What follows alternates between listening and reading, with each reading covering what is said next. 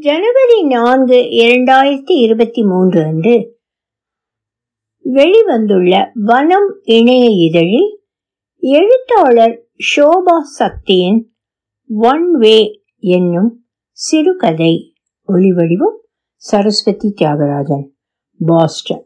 ஐரோப்பாவில் வசிக்கும் ஒரு ஈழத் தமிழருக்கு இலங்கையிலிருந்து அதிகாலையில் தொலைபேசி அழைப்பு வந்தாலே அது மரண செய்தியை மட்டுமே கொண்டு வரும் என்பது புலம்பெயர்ந்த தமிழர்களின் ஆழமான நம்பிக்கை.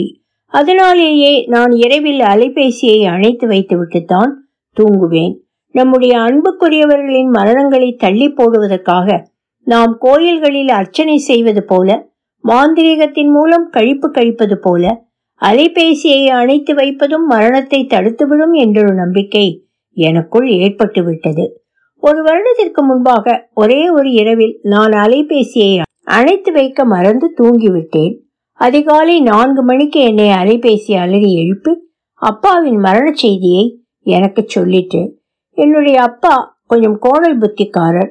அப்பாவித்தனத்தால் மட்டுமே நிரப்பப்பட்டுள்ள என்னுடைய அம்மா ஒரு கிறுக்கு தீவிரவாதியிடம் சிக்கிக்கொண்ட பழைய கைதியைப் போலத்தான் அப்பாவிடம் சிக்கியிருந்தார். ஆனால் நான் அப்பாவை லேசாக முறைத்தாலோ வார்த்தையை சிதறவிட்டாலோ அப்பாவுக்கு ஏவம் கேட்டு அம்மா என்னுடன் சண்டைக்கே வந்து விடுவார். தன்னுடைய கணவர் ஒரு அருமையான புத்திசாலி சுத்த வீரர் என்றெல்லாம் சொல்லி அம்மா என்னை எச்சரிப்பார். அவர்களுக்கு கல்யாணமான புதிதில் அம்மாவை அன்பேவா திரைப்படம் பார்ப்பதற்காக அப்பா அழைத்து போயிருக்கிறார். இடைவேளையின் போது திரையரங்கில் இருந்த ஒரு வாலிபன் அம்மாவை பார்த்து சிரித்திருக்கிறான். அவன் தன்னுடன் பள்ளிக்கூடத்தில் அயர்ந்தாம் வகுப்பு வரை அம்மா அவ்வளவுதான் படித்திருக்கிறார் ஒன்றாக கற்றவன் என்பதால் அம்மாவும் பதிலுக்கு புன்னகைத்திருக்கிறார் இதை கவனித்த அப்பா உடனேயே அம்மாவை திரையரங்கை விட்டு வெளியே அழைத்து சென்று நடு வீதியில் வைத்து அம்மாவின் கன்னத்தை பொத்தி அரைந்துவிட்டு யாரடி அவன்? என்று கேட்டிருக்கிறார்.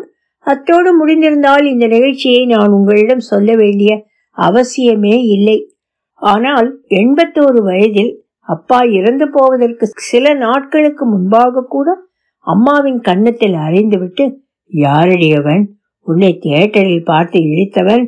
என்று கேட்டிருக்கிறார். தொடர்ந்து ஐம்பது வருடங்களாக தோன்றும் போதெல்லாம் அப்பா இந்த கேள்வியை கேட்டுக்கொண்டே இருந்திருக்கிறார். கோணல் புத்தி இருந்தாலும் அப்பா காரியக்காரர் என்பதில் மறுப்பில்லை. புகையிலை தரகு வியாபாரத்தில் அவர் யாழ்ப்பாணத்திற்கும் கொழும்புக்குமாக அலைந்து திரிந்து கொஞ்சம் கொஞ்சமாக எங்களது குடும்பத்தின் பொருளாதார நிலைமையை தூக்கி நிறுத்தினார். அவர் தரகு வியாபாரத்தில் சில மோசடிகளையும் செய்வார் என பேச்சுண்டு சில வழக்குகள் எங்களது வீடு தேடியே வந்துள்ளன. ஊருக்கு நடுவில் ஒரு பெண்ணம்பெரிய வெறும் காணியை வாங்கி அதை தென்னஞ்சோலையாக்கி ஒரு வீட்டையும் கட்டியுள்ளார். முதலில் பிறந்தது நான்குமே பெண் குழந்தைகள் என்பதால் அவர்களுக்கு கல்யாணம் செய்து வைப்பதற்காக கட்டுச்சட்டாக பணத்தை சேமித்து வைத்திருந்தார்.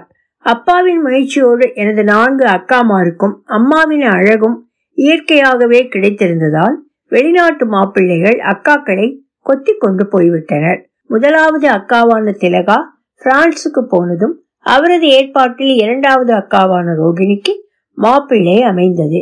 அக்காவை வழியனுப்பும் கொண்டாட்டத்தில் வீடே திளைத்திருந்த போதுதான் நான் சொல்லாமல் கொள்ளாமல் இயக்கத்துக்கு ஓடிப்போய் கொண்டாட்ட வீட்டை இழவு வீடு போல மாற்றிவிட்டேன். என்னுடைய அந்த செயலை அப்பா ஒருபோதும் மன்னிக்கவே இல்லை.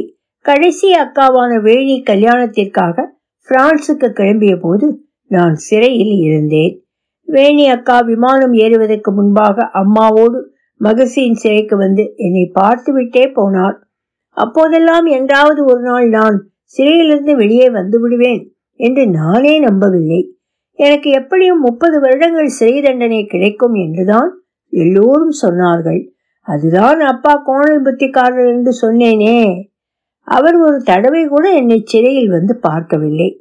அம்மாதான் ஊரிலிருந்து யாராவது ஒரு உறவினரை துணைக்கு கூட்டிக் கொண்டு அவ்வப்போது வந்து என்னை பார்த்து விட்டு போவார் அம்மா தன்னை வருத்தி பிடித்த விரதங்களாலோ கோயில் கோயிலாக வைத்த நேர்த்தியாலோ என்னவோ நான் சிறையிலிருந்து ஏழு வருடங்களிலேயே விடுதலையாகி விட்டேன். வெளியே வந்ததும் பிரான்சில் இருந்த நான்கு அக்காமார்களும் ஆளுக்கு ஒரு பங்கு பணம் போட்டு பயண முகவர் மூலம் என்னை பிரான்சுக்கு அழைத்து கொண்டார்கள். நான் இங்கே வந்ததும் அவர்கள் ஒரே குரலில் எனக்கு ஒன்றை சொன்னார்கள். தம்பி நாங்கள் உன்னுடைய வழக்குக்காக ஏழு வருடங்களாக பணம் செலவு செய்திருக்கிறோம். உன்னை இப்போது வெளிநாட்டுக்கும் அழைத்து விட்டோம். அந்த பணத்தை எல்லாம் நாங்கள் உன்னிடம் திருப்பி கேட்கப் போவதில்லை. ஆனால் இனி அம்மாவையும் அப்பாவையும் கவனித்துக் கொள்வது உன்னுடைய பொறுப்பு. நான் இயக்கமும் போராட்டமும் கசந்து போய்த்தான். என்னுடைய இருபத்தேழாவது வயதில் பிரான்சுக்கு வந்தேன். நான் சிறையில் இருந்த காலத்தில் இயக்கம் என்னை முழுமையாக கைவிட்டிருந்தது. என்னுடைய குடும்பமே என்னை காப்பாற்றி சிறையிலிருந்து மீட்டது. என்னுடைய மிகுதி காலத்தை குடும்பத்தின் நன்மைக்காக செலவழிப்பது என்ற எண்ணத்தோடு நான் கடுமையாக உழைத்தேன். நான் பிரான்சுக்கு வந்து ஐந்து வருடங்கள் ஆன போது பயண முகவர் மூலம் அம்மாவையும் அப்பாவையும் பிரான்சுக்கு அழைத்து கொள்ளும் அளவிற்கு என்னிடம் பணம் சேர்ந்திருந்தது. அம்மாவையும் அப்பாவையும் அழைப்பதில் என்னுடைய அக்காமார்களும் ஆர்வமாக இருந்தார்கள். ஆனால் கோணல் புத்திக்காரரான என்னுடைய அப்பா வெளிநாட்டுக்கு வர மறுத்துவிட்டார். என்னால் உங்களைப் போல அகதியாக மானங்கெட்டு வாழ முடியாது. வேண்டுமானால் அம்மாவை கூப்பிட்டுக் கொள்ளுங்கள் என்று உறுதியாக சொல்லிவிட்டார். அப்பாவை தனியே விட்டுவிட்டு அம்மா வரமாட்டார் என்பதை விளக்க தேவையில்லை. அவர்களை அழைப்பதற்காக சேர்த்து வைத்திருந்த பணத்தில்தான் என்னுடைய மச்சாள் முறையான செவ்வந்தியை இலங்கையிலிருந்து பயண முகவர் மூலம் பிரான்சுக்கு வரவழைத்து திருமணம் செய்து கொண்டேன். என்னுடைய முழு வாழ்க்கையிலும் நான் செய்த ஒரே ஒரு புத்திசாலித்தனமான செயல் அதுதான். கல்யாணங்களின் போது இன்பங்களிலும் துன்பங்களிலும் ஒருவரை ஒருவர் பிரியோம் என சாட்டுக்கு ஒரு உறுதிமொழி எடுப்பார்கள். ஆனால் செவ்வந்தி மச்சாள் அந்த உறுதிமொழியை இப்போது வரை தீவிரமாக காப்பாற்றிக் கொண்டிருக்கிறாள். அப்பா இறந்தபோது தூரத்து உறவினர் தான் அப்பாவுக்கு கொள்ளி வைக்க வேண்டியதாக போய்விட்டது. கொள்ளியிட உரித்துள்ள நானும் அக்காக்களும் பிரான்சில் அகதி நிலையில் வசிப்பதால் எங்களிடம் இலங்கை கடவுச்சீட்டு கிடையாது. எங்களுக்கு பிரான்ஸ் அரசாங்கம் வழங்கியிருக்கும் அகதிகளுக்கான கடவுச்சீட்டில் இலங்கைக்கு பயணம் செய்ய அனுமதி இல்லை என்று குறிப்பிட்டிருக்கும்.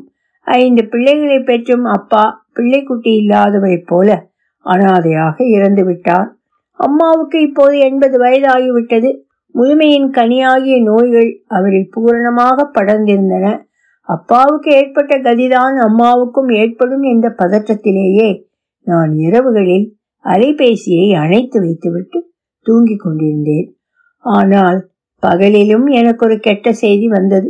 சமையலறை பானைக்குள் மறைந்திருந்த பாம்பு அம்மாவை தீண்டியதால் அவர் யாழ்ப்பாணம் பெரியாஸ்பத்திரியில் சேர்க்கப்பட்டிருக்கிறார் என்று பெரியக்கா எனக்கு அலைபேசியில் சொன்னதும் நான் உடனேயே அம்மாவின் அலைபேசிக்கு அழைத்தேன்.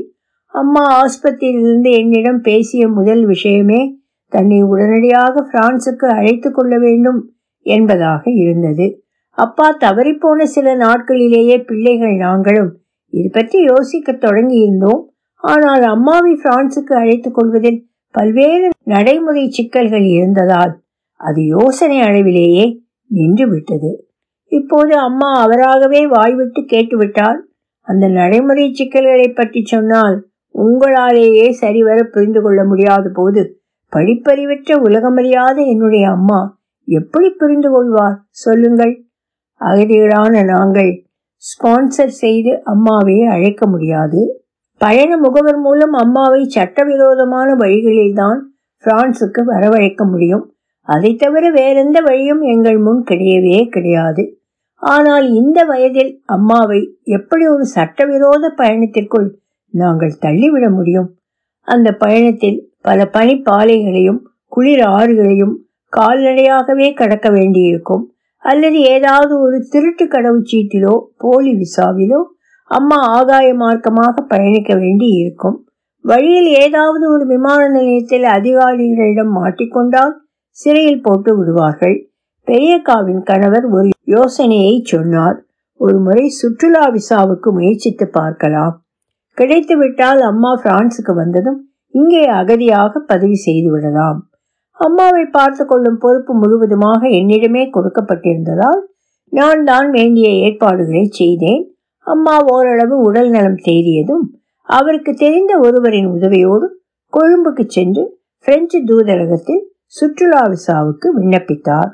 நேர்முக விசாரணையில் தூதரக அதிகாரி ஒரே ஒரு கேள்விதான் கேட்டாராம். நீங்கள் முதியவராக இருக்கிறீர்கள். உங்களை அலைய வைக்க நான் விரும்பவில்லை. உங்களுக்கு மூன்று மாதங்கள் விசா வழங்கிவிடலாம். ஆனால் மூன்று மாதங்கள் முடிந்ததும் நீங்கள் மறுபடியும் இலங்கைக்கு திரும்பி வருவீர்கள். என்பதற்கு என்ன உத்தரவாதம்? நான் இந்த கேள்வியை எதிர்பார்த்திருந்தேன். எனவே நேர்முக விசாரணைக்கு முன்பாகவே நான் அம்மாவை இது விஷயமாக எச்சரித்திருந்தேன். எனவே அம்மா தூதரக அதிகாரியின் கேள்விக்கு பதிலாக ஊரில் நிலமும் வீடும் உள்ளன. அவற்றை விட்டுவிட்டு நான் பிரான்சிலேயே தங்கிவிட மாட்டேன் என்றிருக்கிறார். அதற்கு அந்த அதிகாரி யாழ்ப்பாண மாவட்டத்தில் ஏராளமான நிலங்களும் வீடுகளும் கைவிடப்பட்டு கிடக்கின்றன. அவற்றின் உரிமையாளர்கள் ஐரோப்பாவுக்கும் கனடாவுக்கும் சென்றுவிட்டு திரும்பி வரவே இல்லை என சொல்லிவிட்டு அம்மாவின் விசா விண்ணப்பத்தை நிராகரித்து விட்டார். அந்த நிராகரிப்பு எனக்கு அம்மா மீதுதான் கோபத்தை கிளப்பிவிட்டது. பதினைந்து வருடங்களுக்கு முன்பே நான் அழைத்த போது அம்மாவும் அப்பாவும் கிளம்பி இங்கே வந்திருந்தால் எவ்வளவு நன்றாக இருந்திருக்கும். சட்டவிரோத பயண முகவர் மூலம் பயணம் செய்யும் அளவுக்கு அப்போது அம்மாவுக்கு தெம்பிருந்தது. இங்கே வரும் வழிகளும் அவ்வளவு கடினமாக இருக்கவில்லை. நிறைய சனங்கள் பயண முகவர்கள் ஏற்பாடு செய்து கொடுத்த போலி விசாக்களோடு கொழும்பில் விமானமேறி பாரிஸ் விமான நிலையத்தில் இறங்கி அகழி தஞ்சம் கேட்டார்கள். அது இலங்கையில் போர் உக்கிரமாக நடந்து கொண்டிருந்த காலம் என்பதால் இலங்கையிலிருந்து வரும் அகதிகளை பெரிய கெடுபிடிகள் இல்லாமல் பிரான்ஸ் ஏற்றுக்கொண்டிருந்தது இப்போதோ அங்கே போரும் முடிந்துவிட்டது. அம்மாவும் பழுத்து முதுமையடைந்து நோயாளி ஆகிவிட்டார். ஒரு நாளைக்கு பன்னிரண்டு மாத்திரைகளை சாப்பிடுகிறார். பிரான்சின் பனிக்குள்ளும் குளிருக்குள்ளும் இனி எத்தனை வருடம்தான் அவர் சீவித்து விடுவார். வெட்ட வெட்ட தழைக்கும் வாழை மரத்தை கொண்டு வந்து நட்டால் கூட அது இந்த காலநிலையில் செத்து விடுகிறதே. இலங்கையின் வெயிலும் இயற்கையோடு இணைந்த வாழ்க்கையும் அம்மாவுக்கு அதிக ஆயுளை கொடுக்கக்கூடும்.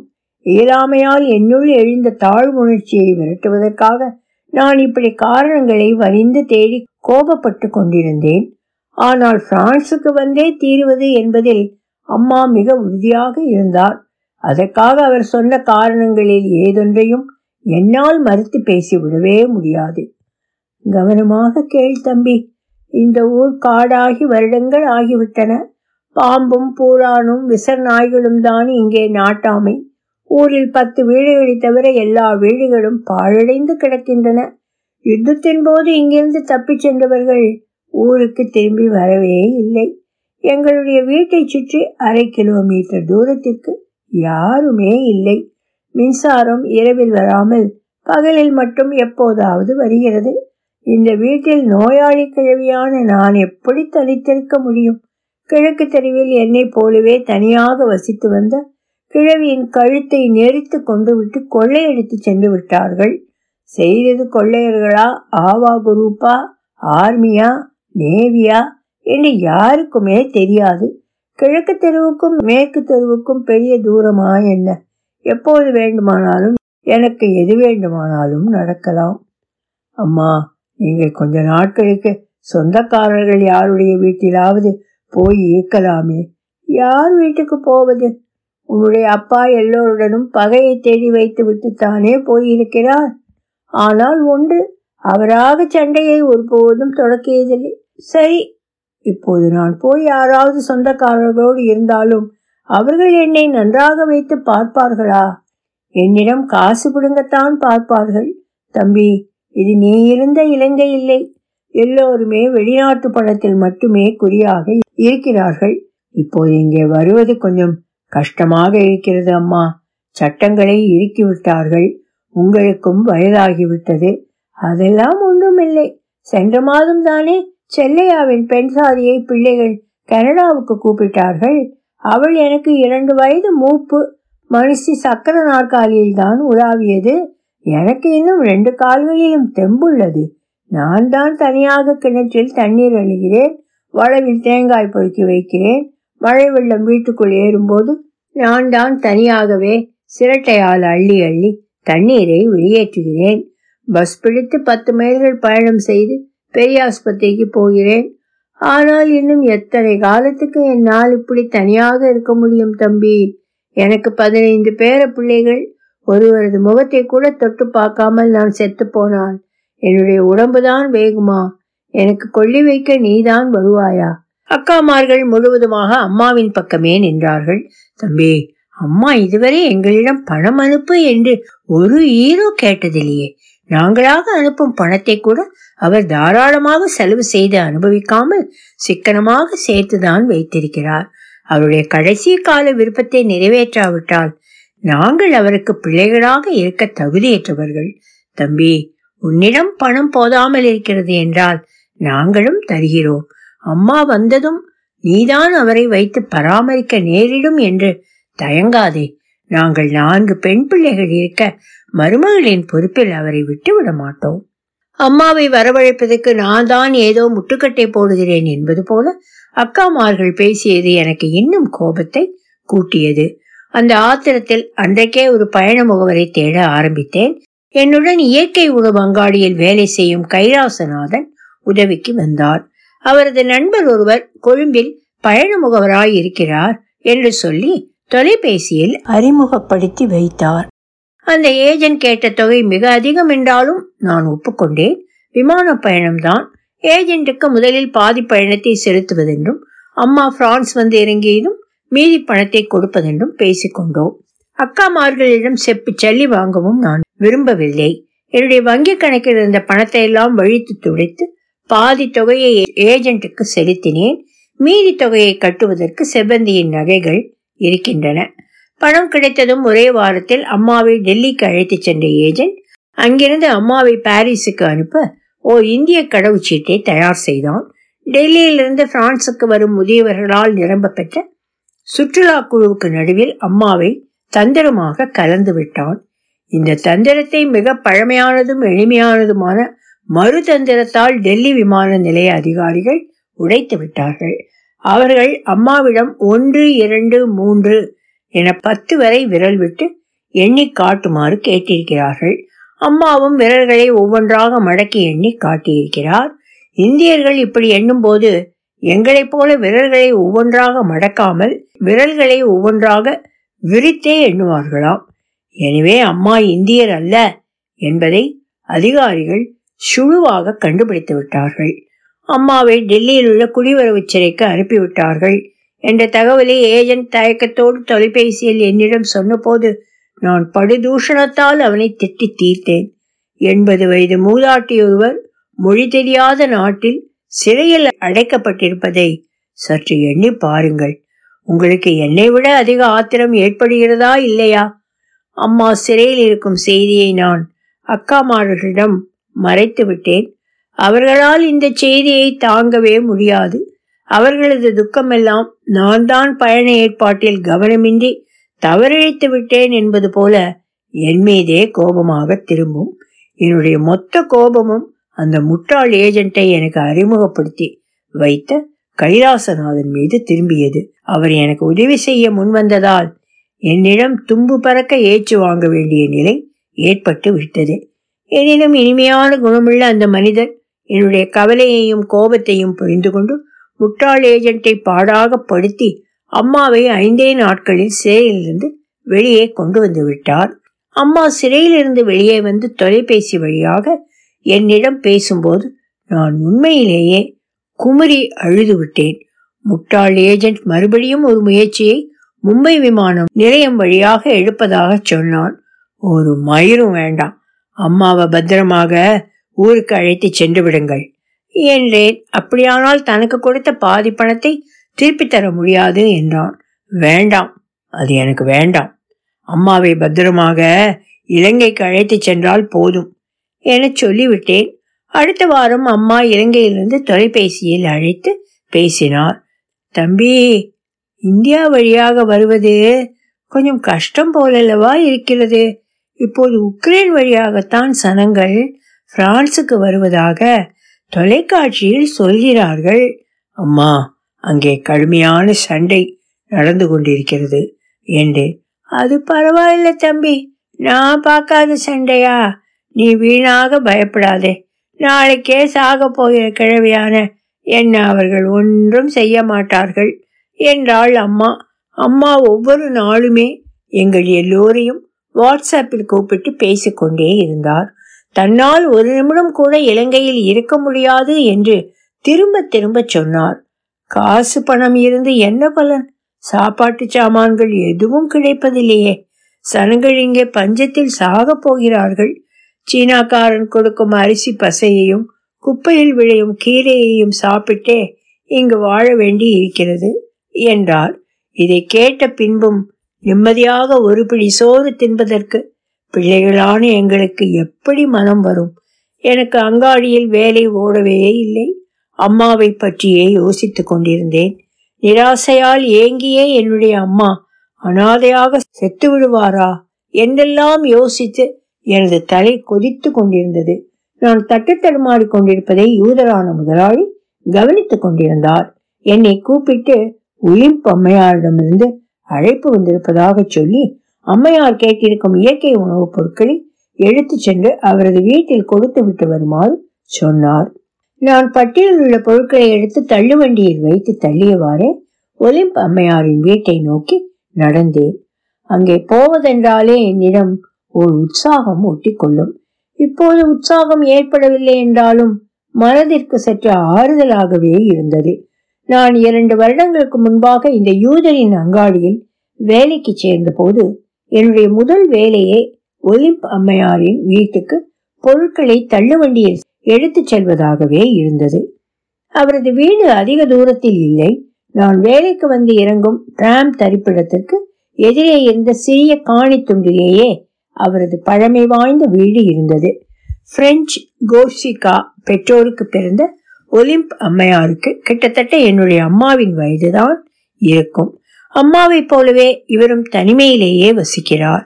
சராசரி உயரம் உள்ளவர் என்றாலும் அவரது முதுகில் பெரிதாக கூன் விழுந்திருப்பதால் சிறிது குள்ளமாக தோற்றமளிப்பார். முகத்தில் லேசாக தாடி மீசை அரும்பியிருக்கும். உச்சந்தலையில் சிறிதளவு வழுக்கையும் உண்டு. ஒலிம்ப் அம்மையார் பெரும்பாலும் வீட்டை விட்டு வெளியே வருவதில்லை. உளவியலில் பட்டப்படிப்பு படித்தவராம். அவரது வீடு முழுவதும் கருப்பு அட்டை போட்ட தடிமனான புத்தகங்கள் எல்லா இடங்களிலுமே அடுக்கப்பட்டிருக்கும். நான் ஒலிம்ப் அம்மையாரின் வீட்டுக்கு சென்ற முதல் நாளிலேயே அம்மையார் தன்னுடைய சாம்பல் நிற சீய கண்கள் உயிர என்னை வீட்டில் பார்த்துவிட்டு வீட்டினுள்ளே அழைத்து உட்கார வைத்து பேசினார். அழகிய இளைய மனிதனே நீ ஸ்ரீலங்கனா? ஆமம்மா என்றேன். அதன் பின்பு நான் அங்கே பொருட்களை விநியோகிக்க போய் வரும்போதெல்லாம் ஒலிம்ப் அம்மையார் என்னிடம் சிறுக சிறுக சொல்லியது இவைதான். அதுதான் மகனே அப்போது இரண்டாம் உலகப் போர் முடிந்து சில வருடங்களே ஆகியிருந்தன. பிரான்ஸ் நாசிப்படையிடமிருந்து விடுதலை பெற்று செழிக்க தொடங்கிய காலம். அப்போதும் எங்களது குடும்பம் இந்த வீட்டில்தான் வசித்தது. என்னுடைய அப்பா போரில் இறந்து போயிருந்தார். அம்மா முரடனான ஒரு கிரேக்கனை சிநேகிதம் செய்து கொண்டார் அப்போது எனக்கு பதிமூன்று வயது. எங்கிருந்து வந்ததென தெரியாத ஒரு இலங்கை குடும்பம் இந்த ஊரில் குடியேறியது. அந்த குடும்பம் சிங்கள குடும்பமா தமிழ் குடும்பமா அல்லது கலப்பு குடும்பமா என்பது கூட எனக்கு தெரியாது. அந்த குடும்பத்தில் என்னுடைய வயதையொத்த ஒரு பையன் இருந்தான். அவன் எங்களுடைய பாடசாலையில் தான் சேர்க்கப்பட்டான். அவனுக்கு ஆரம்பத்தில் ஒரு பிரெஞ்சு வார்த்தை கூட தெரியாது. ஆனால் போர்த்துகேய மொழியை ஓரளவு பேசுவான். நானும் அதை ஓரளவு புரிந்து கொள்வேன். அவனுடைய பெயர் தோமஸ் நான் சீக்கிரமே வெட்க சுபாவம் உள்ள அந்த கருப்பு அழகனிடம் காதல் வயப்பட்டேன். அப்போது இந்த ஊர் ஒரு சிறு கிராமம். காடு பூத்து கிடக்கும். இப்போது போல் அல்லாமல் அப்போது நதியில் ஏராளமாக நீர் வரும். புல்வெளிகளில் குதிரைகள் நிதானமாக மேய்ந்து கொண்டிருக்கும். நானும் தோமஸும் காடுகளுக்குள்ளும் நதியிலும் விளையாடி தெரிந்தோம் ஒரு வேடிக்கையான விஷயம் சொல்லட்டுமா? தோமஸுக்கு முத்தமிழக்கூட தெரிந்திருக்கவில்லை. நான் தான் அதை அவனுக்கு கற்றுக் கொடுத்தேன். எங்களுடைய உறவு அம்மாவுக்கு தெரிய வந்தபோது அவர் என்னை கடுமையாக கண்டித்தார். அவரது காதலனான கிரேக்கன் என்னை முரட்டுத்தனமாக அடித்தான். அப்போதும் நான் தோமஸை சந்திப்பதை நிறுத்தவில்லை.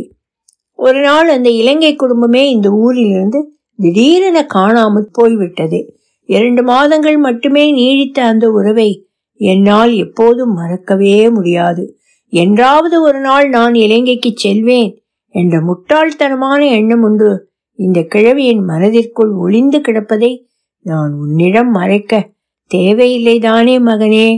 ஒளிம்பம்மையாரின் வீட்டில் இலங்கை சம்பந்தமான நூல்கள் படங்கள் சிலைகள் முகமூடிகள் வரைபடங்கள் எல்லாமே இருந்தன. இலங்கையை குறித்து புத்தகங்கள் வழியாக அவர் ஏராளமாக படித்திருந்தார். என்னிடம் பேசுவதால் அவருக்கு மகிழ்ச்சி கிடைக்கிறது என்பதை அவர் சொல்லிக் கொண்டே இருப்பார். ஆனால் நான் வேலைக்கு திரும்பாமல் ஒலிம்ப் அம்மையாரது வீட்டில் மெனக்கெடுவது என்னுடைய முதலாளிக்கு மகிழ்ச்சியை கொடுக்கவில்லை. நான் ஒலிம்ப் அம்மையாரை ஒரு நாள் எனது வீட்டுக்கு விருந்துக்கு அழைத்து வகை வகையான இலங்கை உணவுகளை பரிமாறினேன். காரத்தால் அவருக்கு கண்களில் நீர் கசிந்த போதும் தட்டில் வைத்த எதையும் மீதம் வைக்காமல் ரசித்து சாப்பிட்டு முடித்தார். அது பிரெஞ்சுக்காரர்களின் வழக்கம். அம்மா நான் ஒரு நாள் உங்களை நிச்சயமாக இலங்கைக்கு அழைத்துச் செல்வேன் என்று நான் ஒலிம்ப் அம்மையாரிடம் அடிக்கடி சொல்வேன். அவர் சிறு குழந்தையைப் போல புன்னகைப்பார். எனக்கே இலங்கைக்கு போக வழியில்லை என்பது ஒலிம்ப் அம்மையாருக்கு தெரியாது. நான் தள்ளுவண்டியோடு ஒலிம்ப் வீட்டுக்குள் நுழைந்ததுமே அவர் கேட்ட முதல் கேள்வி ஸ்ரீலங்காவில் உன்னுடைய அம்மா நலமாக இருக்கிறாரா? கொழும்பில் ஜனாதிபதி மாளிகையை மக்கள் கைப்பற்றி விட்டார்களாமே? நாடு முழுவதும் ஆர்ப்பாட்டம் அடிதடி என்று பத்திரிகையில் படித்தேன். உன்னுடைய கிராமத்தில் பிரச்சனை ஏதும் இல்லை அல்லவா? நான் உங்களிடம் உண்மையை மட்டுமே சொல்கிறேன். ஒலிம்பம்மையார் பிரச்சனை என்று சொன்ன அந்த வினாடியில்தான் என்னுடைய உள்ளத்தில் ஒரு எண்ணம் திடீரென பழிச்சிட்டு ஓடியது. அதை ஒலிம்பம்மையாரிடம் சொல்லலாமா வேண்டாமா என கடுமையான மனப்போராட்டம் எனக்குள் நடந்து கொண்டிருந்த போதே என்னுடைய பரிதாபத்துக்குரிய நாவு பேசிற்று. அம்மா உங்களால் எனக்கு ஒரு உதவி செய்ய முடியுமா? சொல்லு மகனே நிச்சயம் செய்வேன். இப்போது இலங்கையில் நிலைமை அவ்வளவு சரியில்லை. பஞ்சம் பரவிக்கொண்டு வருகிறது. மருந்து பொருட்களும் தட்டுப்பாடு. நோயாளியான என்னுடைய அம்மாவை பிரான்சுக்கு அழைத்து கொஞ்ச நாட்களுக்கு என்னுடன் வைத்திருக்க விரும்புகிறேன் அம்மா. ஆம் அதை நிச்சயம் செய்தாக வேண்டும். மகனே நான் உனக்கு எந்த விதத்தில் உதவ முடியும்? நீங்கள் ஒரு ஸ்பான்சர் கடிதம் கொடுத்தால் என்னுடைய அம்மாவுக்கு விசா வழங்கி விடுவார்கள் என்றே நினைக்கிறேன். அவ்வளவுதானா? உன்னுடைய அம்மா பிரான்சுக்கு வந்துவிட்டார் என்றே வைத்துக்கொள். அவரை பயணத்திற்கு தயாராகச் சொல். நான் இப்போதே நகரசபை அலுவலகத்திற்கு போய் தேவையான படிவங்களை நிரப்பி கொடுத்துவிட்டு அவர்களிடம் ஸ்பான்சருக்கான பத்திரத்தை பெற்று வந்து விடுகிறேன். நீ வேலை முடிந்ததும் மாலையில் என்னை வந்து பார். நன்றி உணர்வால் எனக்கு பேச்சு எழவில்லை. என்னுடைய கண்கள் கலங்கியதை பார்த்ததும் குழந்தை சிரிப்புடன் எழுந்து வந்து ஒலிம்ப் அம்மையார் என்னை கட்டி அணைத்து கொண்டார். நான் வேலையில் இருந்தபோது அங்காடிக்கு தொலைபேசியில் அழைத்த ஒலிம்ப் அம்மையார் என்னுடைய அம்மாவின் பெயர் முகவரி பிறந்த தேதி போன்ற விவரங்களை என்னிடம் கேட்டார். அப்போது ஒலிம்ப் அம்மையார் நகரசபை அலுவலகத்தில் இருந்தார். ஆயிரம் கேள்விகள் மனதுக்குள் குத்தி முறிய நான் மாலையில் ஒலிம்ப் அம்மையாரின் வீட்டுக்கு சென்றேன்.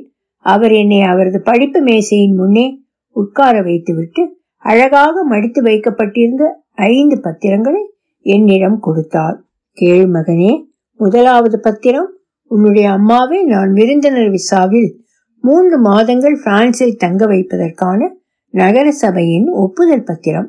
இரண்டாவது என்னுடைய வங்கி கணக்கு விவரம் மூன்றாவது என்னுடைய பிரெஞ்சு தேசிய அடையாள அட்டையின் பிரதி. நான்காவது உன்னுடைய அம்மாவை என்னுடைய விருந்தினராக வருமாறு கேட்டு நான் அவருக்கு அனுப்பும் கடிதம். ஐந்தாவது பத்திரம் உண்மையிலேயே அவசியமற்றது. ஆனால் அதுவே மிக முக்கியமானது என்று நகர சபையில் சொன்னார்கள். மூன்று மாதங்களுக்குள் விருந்தினர் பிரான்சில் இருந்து வெளியேறாவிட்டால் உள்துறை அமைச்சு என் மீது சட்ட நடவடிக்கை எடுப்பதற்கு நான் ஒப்புதல் தெரிவிக்கும் பத்திரம். இவற்றை எடுத்துக்கொண்டு போய் உன்னுடைய அம்மா கொழும்பில் இருக்கும் பிரெஞ்சு தூதரகத்தில் விண்ணப்பித்தால் நிச்சயமாக விசா கொடுத்து விடுவார்கள். உன்னுடைய அம்மாவை சந்திக்க நான் மிகவும் ஆவலாக இருக்கிறேன். நானே அவரிடம் வருவேன். ஒலிம்ப் அம்மையார் என்னிடம் கொடுத்த ஒவ்வொரு பத்திரத்தின் அடியில் நடுங்கும் கையால் ஒலிம்ப் அம்மையார் இட்ட கையெழுத்து இருந்தது. கிறுக்கலான கையெழுத்து என்றாலும் பிரெஞ்சு கையெழுத்துக்கு ஒரு மதிப்பு இருக்கத்தான் செய்கிறது இல்லையா? கொழும்பில் இருக்கும் பிரெஞ்சு தூதரகத்தில் விண்ணப்பித்த பத்து நாட்களுக்குள்ளேயே அம்மாவுக்கு மூன்று மாதங்களுக்கான விருந்தினர் விசாவை கொடுத்து விட்டார்கள். இந்த செய்தியை அறிந்ததும் என்னுடைய அக்காமார்கள் பூரித்து போய் என்னை அலைபேசி வழியே கொஞ்சி தள்ளி விட்டார்கள் அதன் பின்பு அம்மாவை என்னுடைய என் வீட்டில் நான் தான் வைத்துக் கொள்வேன் நான் தான் வைத்துக் கொள்வேன் என்று அவர்களிடையே கடும் போட்டி தொடங்கிவிட்டது. எப்போதும் போலவே இந்த போட்டியிலும் தன்னுடைய விட்டுக் கொடுக்காத பிடிவாதத்தால் என்னுடைய மூன்றாவது அக்காவான மலரே வெற்றி பெற்றார் அவர்கள் மகிழ்ச்சியில் தத்தளித்துக் கொண்டிருந்த போது என்னுடைய உள்ளம் கொந்தளிப்பில் மூழ்கியிருந்தது. பிரான்சுக்கு வரும் அம்மா நிச்சயமாக மூன்று மாதங்களில் இலங்கைக்கு திரும்பி செல்ல வேண்டியிருக்கும். தன்னுடைய ஐந்து பிள்ளைகளையும் பதினைந்து பேர குழந்தைகளையும் விட்டு மறுபடியும் அவர் தனிமையை நோக்கி திரும்ப வேண்டியிருக்கும். ஆனால் நான் அம்மாவிடம் அதை சொல்ல துணியவில்லை. அது பிரான்சுக்கு வரும் அவரது மகிழ்ச்சியில் நிச்சயமாகவே மண்ணை அள்ளி எரிந்துவிடும் பிரான்சுக்கு வந்ததும் அதை பக்குவமாக அவரிடம் எடுத்துச் சொல்லி அவரை தேர்த்தி திருப்பி அனுப்பிவிடலாம் என்றே நினைத்தேன். இன்னொன்றும் நடக்கக்கூடும்.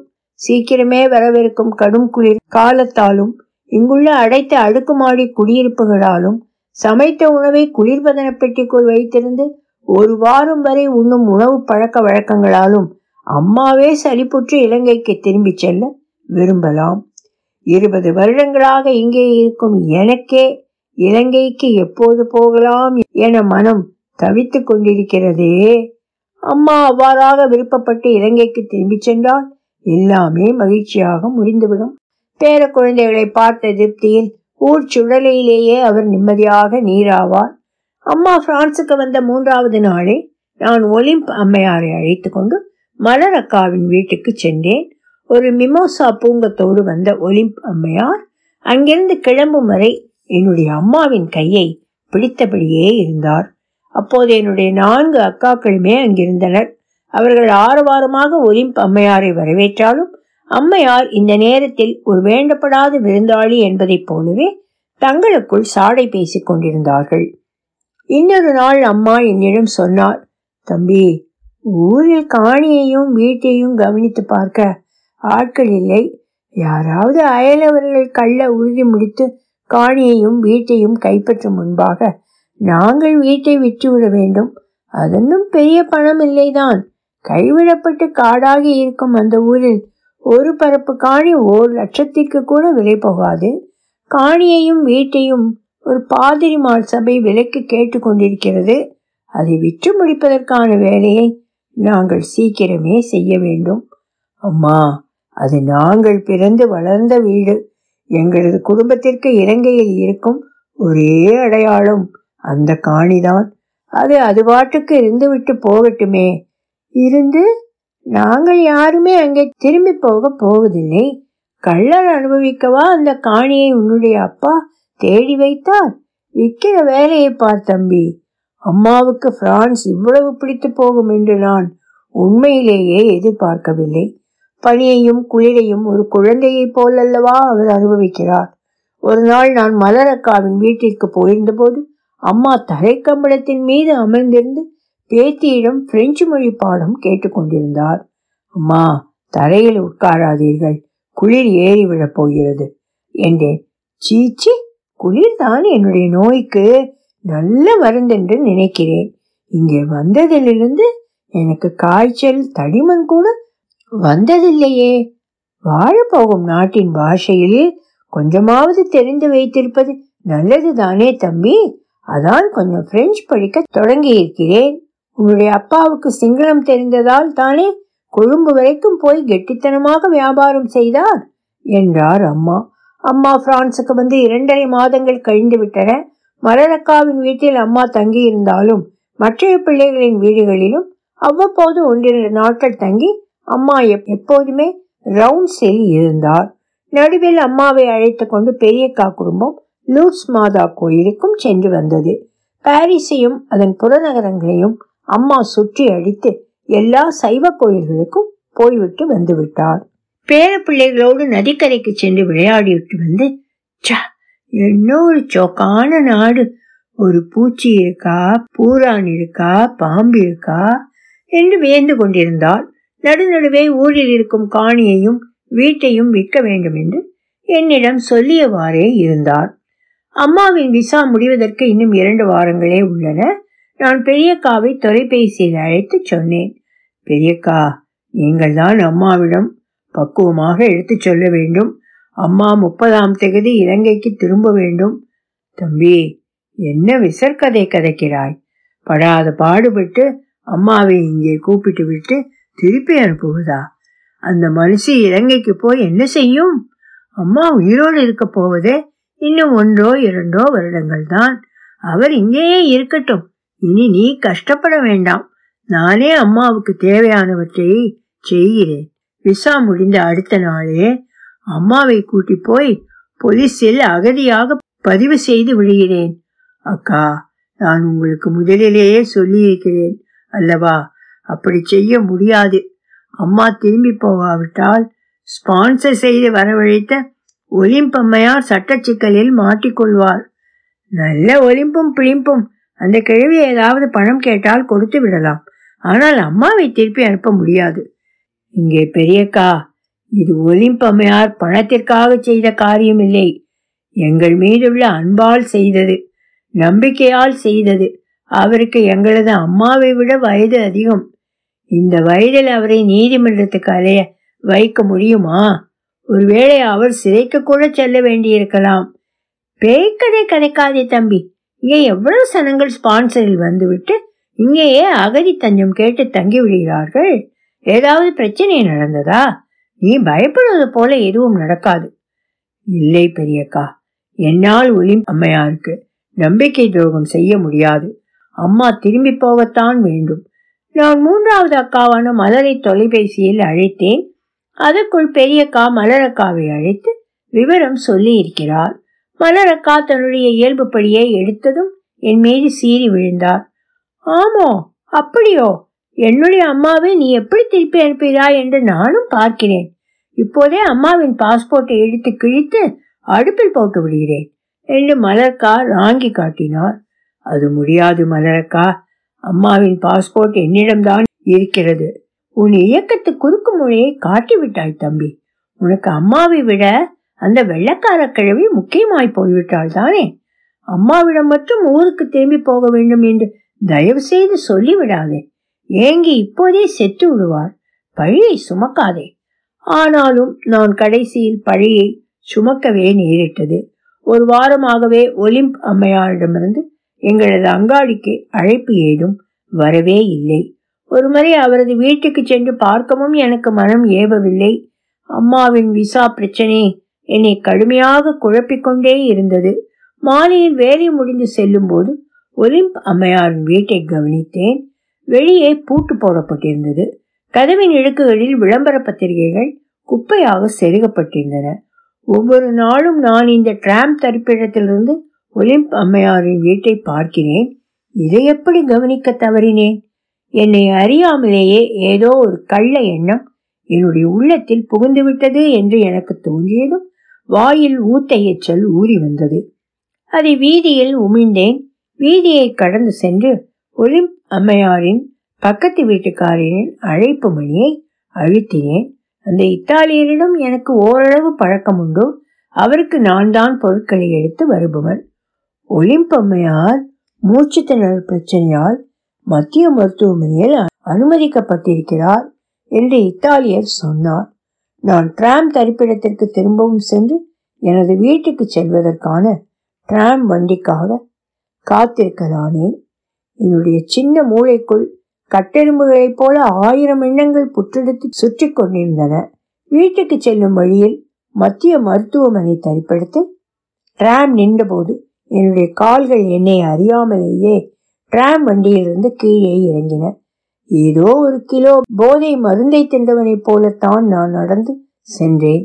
மருத்துவமனையின் வரவேற்பு பகுதியில் இருந்த பெண்ணுக்கு முன்னால் நான் தளர்ந்து போய் நின்றிருந்த போது நான் ஆஸ்பத்திரியில் சேர வந்த நோயாளி என்று கூட அந்த பெண் நினைத்திருக்கக்கூடும் அவளிடம் ஒலிம்பம்மையார் அனுமதிக்கப்பட்டிருக்கும் அறை எண்ணை விசாரித்து தெரிந்து கொண்டு உள்ளே சென்றேன். லிப்டில் கூட ஏறாமல் மாடிப்படிகளில் நடந்தே ஏறி சென்றேன். ஒலிம்ப் அம்மையாரின் கண்களை சந்திக்கும் தருணத்தை நான் கூடியவரை ஒத்தி போட்டு கொண்டிருக்கிறேன் என்பதுதான் உண்மை. படுக்கையில் கிடந்த ஒலிம்ப் அம்மையாரின் கண்கள் மூடியே இருந்தன. முகத்தில் மூடியிட்டு பிராணவாயு செலுத்தப்பட்டு கொண்டிருந்தது. முழங்கால்கள் வரையில் இருந்த நீல ஆடைக்குள் ஒரு பொம்மை போல ஒலிம்ப் அம்மையார் அசைவற்று கிடந்தார். நான் அங்கிருந்த தலைமை தாதியிடம் விசாரித்த போது இந்த அம்மையாரின் உடல்நிலை மிகவும் மோசமாகிக் கொண்டே போகிறது. இவரது உடல்நிலை குறித்து எதையும் உறுதியாக சொல்லிவிட முடியாது என்று அவள் இயந்திரம் போல என்னிடம் சொன்னாள். அதுவரை அலைவுற்று கொண்டிருந்த என்னுடைய ஆன்மா மெதுவே தணிவதை உணர்ந்தேன். என்னுடைய நாவில் ஊத்த எச்சல் கொத்தாக சுரந்தது. அதை வாய்க்குள் அடக்கியபடியே தான் நான் வீடு வரை வந்தேன். நான் வீட்டுப்படியில் கால் வைக்க முன்பே என்னுடைய கடைசி அக்கா வேணியிடமிருந்து அலைபேசி அழைப்பு வந்தது. நான் வாய்க்குள் எச்சலை வைத்துக்கொண்டே பேசினேன். என்னடா தம்பி நீ உண்மையில் அம்மாவை திருப்பி அனுப்பத்தான் போகிறாயா? என்று வேணி அக்கா கேட்டார் எதையும் உறுதியாக சொல்ல முடியாது என்றேன். நான் சொன்னது வேணி அக்காவுக்கு புரிந்ததோ? தெரியாது. அடுத்து வந்த நான்கு நாட்களும் நான் தவறாமல் மருத்துவமனைக்கு சென்று ஒலிம்ப அம்மையாரின் படுக்கையை கவனித்தேன். அவர் கண்களை மூடி அசைவற்று கட்டையாக கிடந்தார். ஒவ்வொரு நாளும் குறிப்பிட்ட நேரத்தில் நான் அங்கே செல்வதால் அந்த தாதி எனக்கு பழக்கமாகிவிட்டாள். என்னை தவிர வேறு யாருமே ஒலிம்ப பார்க்க வருவதில்லை என்று அந்த தாதி சொன்னபோது நான் என்னுடைய அம்மாவை நினைத்து கொண்டேன். என்னுடைய அம்மா இலங்கைக்கு திரும்பி போகவே இல்லை. எழுதியவர் ஷோபா சக்தி. ஒலிவடிவம் சரஸ்வதி தியாகராஜன் பாஸ்டன்.